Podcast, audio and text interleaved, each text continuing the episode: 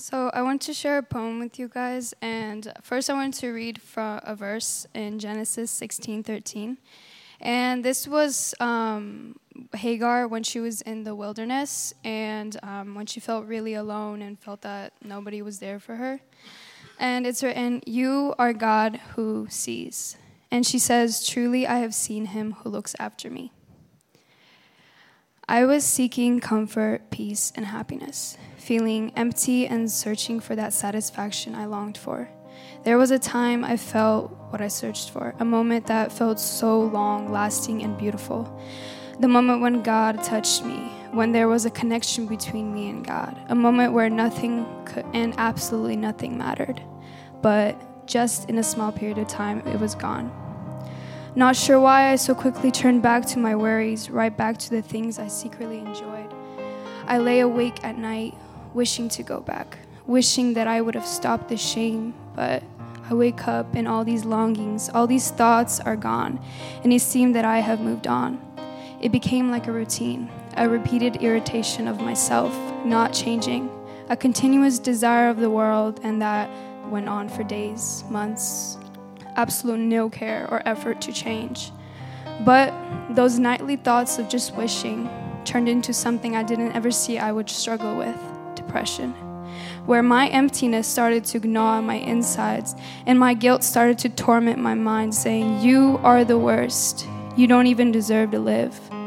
Seems like a serious madness towards myself, and sitting there alone in the dark, so hopeless, I question Does anyone even care? Does anyone really love me?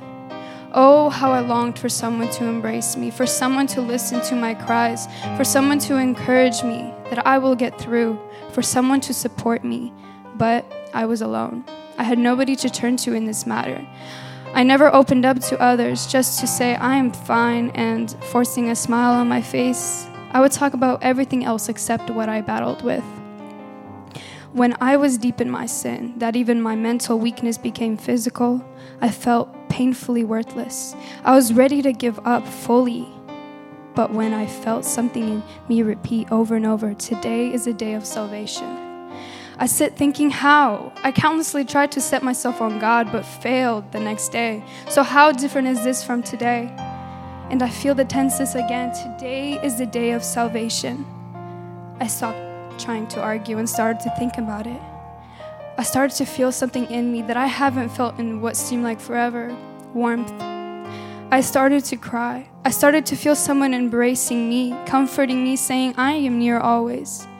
I open my eyes and see no one, but then I realize it's Jesus. I get on my knees and bow my head. I feel him lift me up and tell me, You are not alone. I am here. I was I always heard you. Your emptiness is going to torment you no more because you are filled. The gnawing stops and healing starts. Jesus hugs me tighter and says, Daughter, you were lost. I saw you in the darkness in your brokenness. I know you felt that you had no one, that no one loved you, but I saw you. I loved you always, and you are now found and you are forgiven. The sins, the addictions that felt like chains were broken. I felt free indeed. My sorrowful tears turned into tears of joy. I am free. I was freed, and the deep wounds that I had were fully healed. Jesus made me feel like a sunshine, someone valued. Even though I couldn't see him, I sensed his beautiful smile and sparkling eyes watching me while he took my hand and took me out of the dark, cold pit and never let it go. And um, before I end, I wanted to just encourage you guys that um, even whatever you guys are going through, that Jesus hears you. He knows that you're going through something, and I want you guys to grow closer to God, and that you would spend more time in His Word and prayer and leading to that, I wanted to tell you guys one way to um, go closer to God is um, we're going to be having Bible school classes starting soon and this Monday, the 21st, and at 7. And it's going to be an open house, and um, after that, we're going to have classes. But I encourage all you guys to start coming because it's a good place to learn more about God and have fellowship. And it is it doesn't have a tuition, it's all free, so there's no payment. And if you guys want to know more about it, this Thursday we're going to be having a celebration for it. Um, it's gonna be our autumn celebration. There's gonna be worship, and um, after that, we're gonna have fellowship at seven. Thank you.